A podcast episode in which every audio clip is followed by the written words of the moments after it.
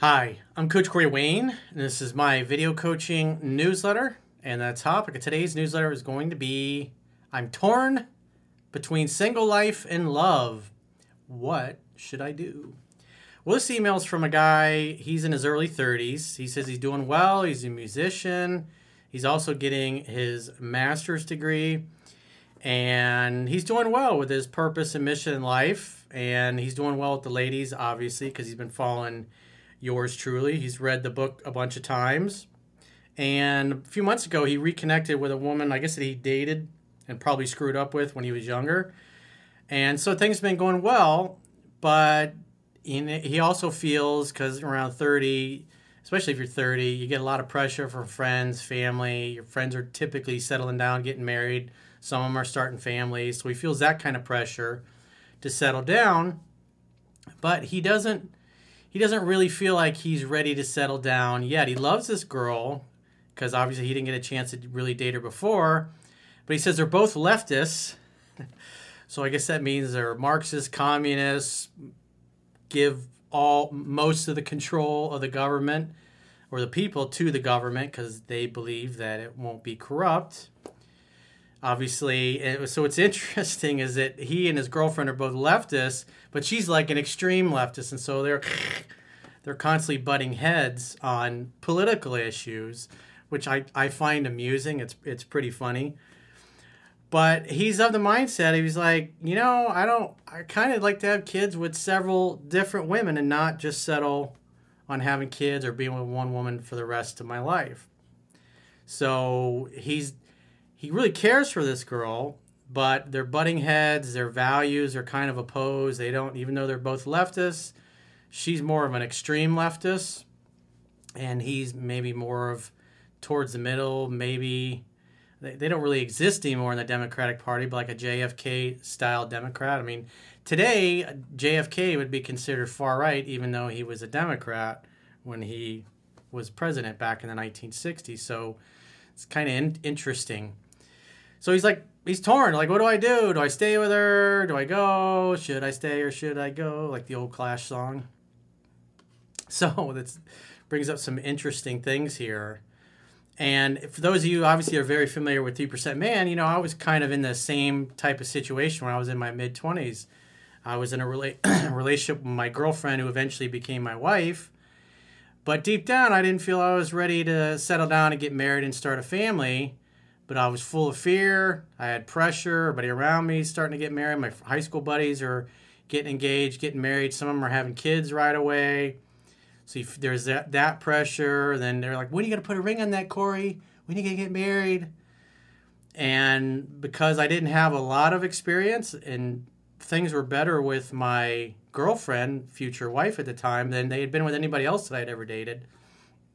And hell, I was 25, 26 at that time. And I'm thinking, man, look how long it took me just to get to this place where I have a pretty good relationship and a girl really cares about me, really loves me, and just for me. And part of it was I wasn't obviously as into it as she was. But I thought, must have cold feet. That's got to be what it is. And then I talked myself into it. Even when I bought the engagement ring, I remember sitting in my bed looking at it. It's like it was yesterday, but it was 27, 28 years ago, whatever it was at this point. And going, man, I'm going to take this back. It just doesn't feel right to be getting engaged. But I talked myself into it. I felt guilty. My girlfriend would get upset when we would talk about it. Why don't you love me? What's the matter? Why don't you want to marry me? And it's, so I'm dealing with waterworks. And it's like I felt horrible. I was in the same place. I was kind of torn. Deep down, my intuition was going, don't get married. You're not ready. You're not at that place. But I went against that. And obviously, for those of you who read the book, after a year being married, I dipped just because she was trying to get pregnant and she could tell I wasn't fully present. And I was like, man, if I have kids now at 26, 27 years old, I'm going to end up raising my children in the same kind of family that I grew up in, which I'm trying to avoid because my parents were always yelling and screaming at each other and lots of drama, not just between them, but other members of the family. And it's like, I don't want to raise kids in a dysfunctional mess because I grew up in that. And so I can really, when I get emails like this from guys, I can really empathize with where they're at. So Because these are important things. If you're going to get married, I mean, especially if you're in a blue state and that it doesn't go well, you're totally upside down from a position of leverage. And I would encourage people to have some kind of a civil arrangement and not involve the government. Just because the more you involve the government, just... what I love about America is it was designed to keep the government. That's what the Constitution wasn't designed to restrain the people. It was designed to restrain the government from infringing on our rights. And so it's like everything is designed. The Founding Fathers were geniuses. But obviously, if you look at the leftists today that are being educated in the educational system, what are they taught? Oh, the Founding Fathers are a bunch of slave owners and racists. And so therefore... Constitution is just this old paper document. We just need to get rid of that. And you indoctrinate kids for enough generations, 50, 100 years, 50 years from now, the kids are going to grow up and they're like, oh, yeah, let's do away with that Constitution. Let's have a socialist, Marxist, communist paradise. That'll be great. Meanwhile, it's been tried in over 100 countries at this point and on 6 different continents, and the body count's somewhere like around 150 million. But it wasn't real socialism. But the problem is when you concentrate all power in a small global governance authority like the World Economic Forum guys want to do, what ends up happening is if you look at Russia or China or Maduro in Venezuela, you end up with a mafia elite that you can't get rid of. You're looking like North Korea. That's what happens. It always happens. That's why our Founding Fathers distributed the power. If it's not specifically given to the federal government, the Constitution, it's reserved for the individual states because they wanted to distribute the power across all the states of the union because they knew it would become corrupt. They knew the elite would try to corrupt the system and pull all that power back into themselves, and then you just end up with a ruthless mafia that you can't get rid of. But a little political history there. It's like it's amusing to me when people are like, "Oh, I'm a leftist." It's like, what does that mean these days? I'm not a fan of it, but let's go through this guy's email. I'm sure people will be bitching about my little political rant there, but hey, it's my channel. I'm going to talk about what I want. If you don't like it, bloop, just click unsubscribe, and you won't ever have to see me again. So he says, "Hi, Coach. Trust all is well as always. I wanted to ask you a short question. I think I might have a longer answer. I'm a seasoned student of your work, and you've responded to some of my emails in the past. I've read the book more than 10 times and have enjoyed the many successes of your work in both long-term relationships and friends with benefits. I'm in my early 30s and still going for my dreams and aspirations and building the life I want. I'm in a good place in my life, playing and performing music, getting poetry published, hitting the gym, going back for my master's degree, but I also feel like I've hit a fork in the road. As you know, at around my age, well, it started for me in my mid-20s. People will start settling down and having children, especially as our parents get older. There's social pressure to stop fooling around and get serious. Yep. That's why you listen to many voices, but speak with your own.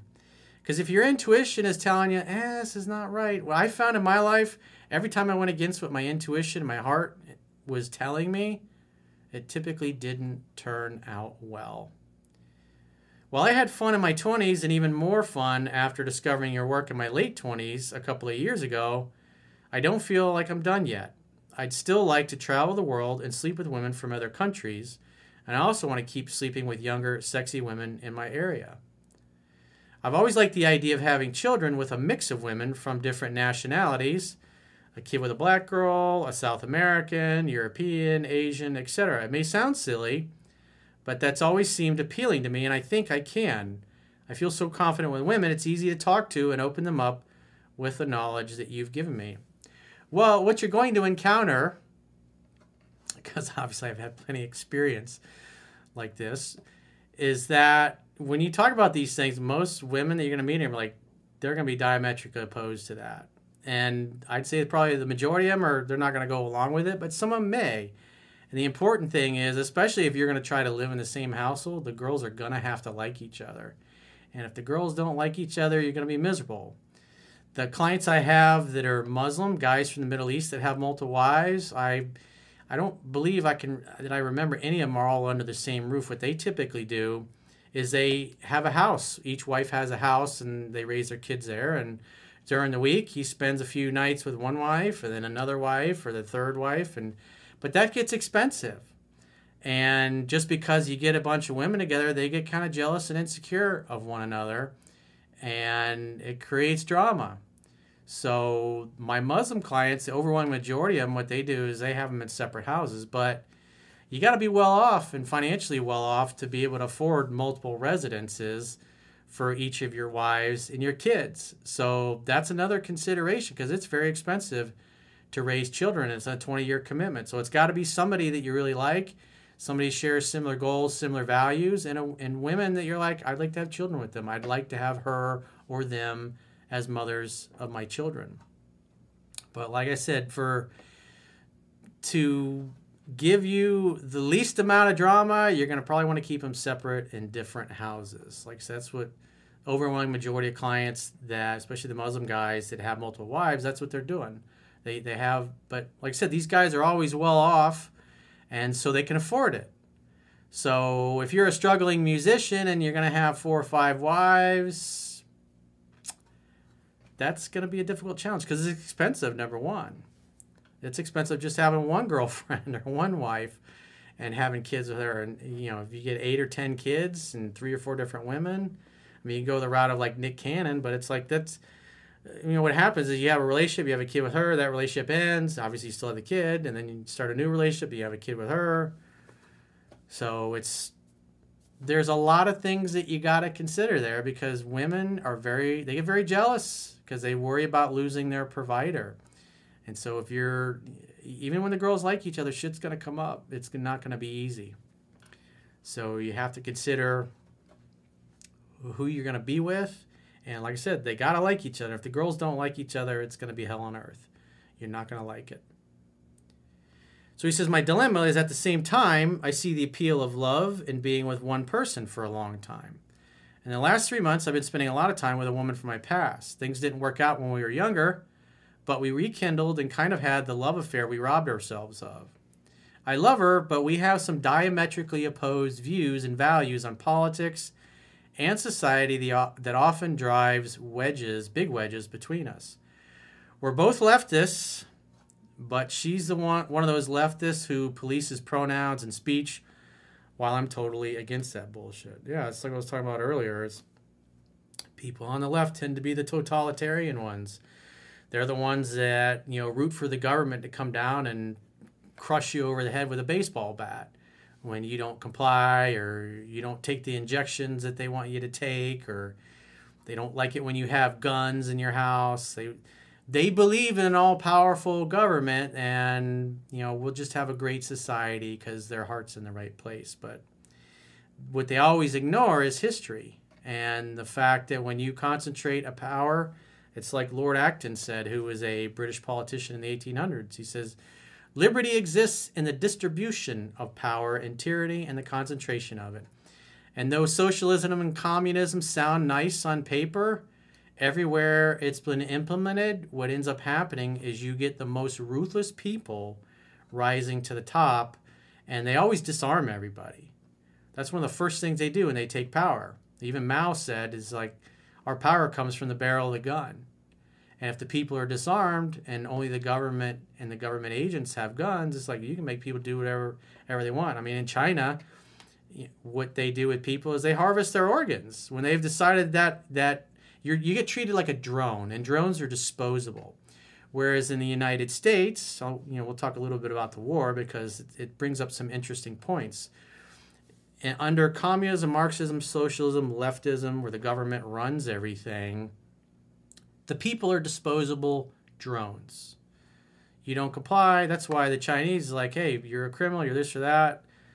They'll harvest people's organs. They don't care. You're just, what can we get from this person's body that's useful to the collective?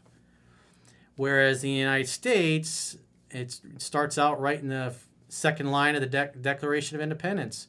It's assumed there's a creator, and we're here at the pleasure of the creator. Therefore, the government needs to stay out of the way, in essence. It's like, so the whole country is built around the idea that you're here because the creator put you here. In other words, it's God's will that you're here. And it doesn't matter whether you're an atheist or not. That's what's assumed, that there is a creator and you're here, and therefore you're endowed with certain unalienable rights, which means they can't be separated. You, life, liberty, pursuit of happiness. And that's why we have the right of self-defense, because you're an individual. You're a precious individual. You have a divine spark in you, if you will. And therefore, you're not just a disposable drone of a collective.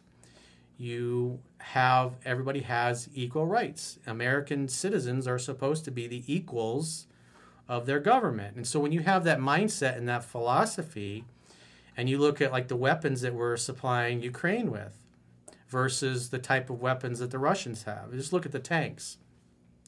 So you take the M1A1 Abrams tank, and it's got, you know, a really good armor for it. It has all of the rounds that are for the gun are in an explosive proof compartment with a door that slides open. The gunner pulls the round out, the door closes. And so if the tank gets hit and the ammunition detonates, there are doors in the top that are supposed to explode out. And so the explosive force of all the rounds going off blows out the back of the tank. You're going to disable the tank, obviously. But your crew survives, and all of their training survives. And you just give them a new tank, and they're right, they can be right back in the fight the next day, as long, obviously, as they're not too severely injured. Whereas in Russia, when you look at all their tanks and their autoloader system, the gunner is basically sitting on top of all of the ammunition and all of the powder that launches the rounds out. And so when the hull of the tank gets penetrated, it ignites the ammunition and all the powder, and that's why they call them pop-tops. And if you've ever seen any of these things explode when they get hit, I mean, sometimes these multi-ton tank turrets go flying hundreds of feet in the air.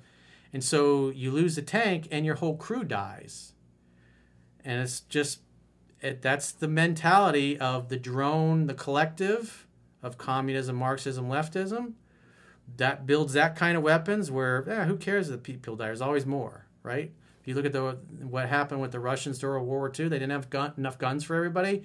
So they painted broomsticks black, and they made everybody charge the German lines. And so the only way you could get a gun is if somebody that had a gun got shot, and then you would just pick their gun up, and then now you got a gun. And so they did the same thing in Bakhmut. They were taking those prisoners right out of jail with no training and making them do charges basically towards the Ukrainians, because the Ukrainians would fire on them, and the more experienced troops would sit in the rear and figure out where the Ukrainians were so they could call artillery in or know where to attack them at. And so these guys that got out of prison were like, they got mowed down. They call them meat charges or something like that. Or meat, it's like it was like a meat grinder. And what just happened over this past weekend, Prigozhin, I don't know how you say it. He was the guy that runs Wagner. He basically drove the Russian, his forces were literally on the outskirts of Moscow. And I guess the original intent was that he wanted to take prisoner, what's his name, Shogu and Gazmarov, that was his name, Valery Gazmarov, the two top guys in the Ministry of Defense. And that was their plan. And when you look at like Russia, you got Putin, it was interesting, the guy that's the head of Wagner, he used to be a cook. He was Putin's cook. And so you got a bunch of oligarchs in Russia that are basically fighting amongst themselves. And I've just been reading that now Putin and the Russian military is purging their ranks of anybody that was friendly or supportive of the Wagner rebellion, if you will. And so now they're all fighting amongst themselves, which is great for the Ukrainians, because now they've taken, with all the Wagner people basically being booted out, they're losing 25,000 of their most experienced and battle-hardened troops, which is good for the Ukrainians. But the point being is that people, the extreme leftism, communism, Marxism, socialism, it sounds nice on paper, but in practice you end up with a ruthless mafia elite that you really can't get rid of. Because you don't have guns, you can't really do anything anymore. And so that's why, that's just one of many reasons why I'm diametrically opposed to that stuff because it infringes on the rights of the individual. So anyways, I can understand here, it's like, I would say this guy's maybe a little bit more towards center left, I guess, if you will. He believes in free speech, and whereas his girlfriend is, the pronoun police and misinformation. Oh, you can't say that. That's offensive speech kind of stuff. And one of the hallmarks of our society is free speech. We're supposed to be allowed to say what we want, even if it's offensive to people. That's why it's written into the Bill of Rights and the Constitution, because if you can't solve problems unless you can talk openly and honestly about them. And when you say things that are the truth, like especially just the things that I said about Marxism and socialism and all that, I'm sure there'll be some dudes in the comments that'll be telling me what an idiot I am, and real communism's never been tried, Corey, you don't understand, blah, blah, whatever. Meanwhile, ignoring all of the history and the reality of what happens when those ideas that sound beautiful on paper, we're going to have this beautiful paradise, we're all going to look out for each other. But when you do that, when you destroy the state and you institute communism, it's only the most ruthless, mass-murdering people rise to the top. I mean, you look at Putin. He ran the KGB. And yeah, it's like all of the people that became the big oligarchs, a lot of them under the Soviet system, were just like the bigwigs that ran the army and the different industries for the communist government. And so when the wall came down and the Soviet Union collapsed, these people that were basically running everything became the billionaires of Russia. So in essence, the elite are still kind of running everything, the mafia elite, if you will, and they're pretty ruthless. I mean, Putin's poisoned with, the radioactive isotopes, several of his enemies. And so everybody's debating now what's going to happen to the Wagner guy, if they're going to knock him off or whatever it happens to be. So I can understand. It's like having a girlfriend that's far left and you're on the left. It's just, I think it's funny. It's amusing, but a lot of their ideas are just based on ignorance of history because they just don't know anything. And then when you tell them that, they get really pissed off because they like to think that they're the educated and enlightened ones when 9 times out of 10, they don't know what they're talking about.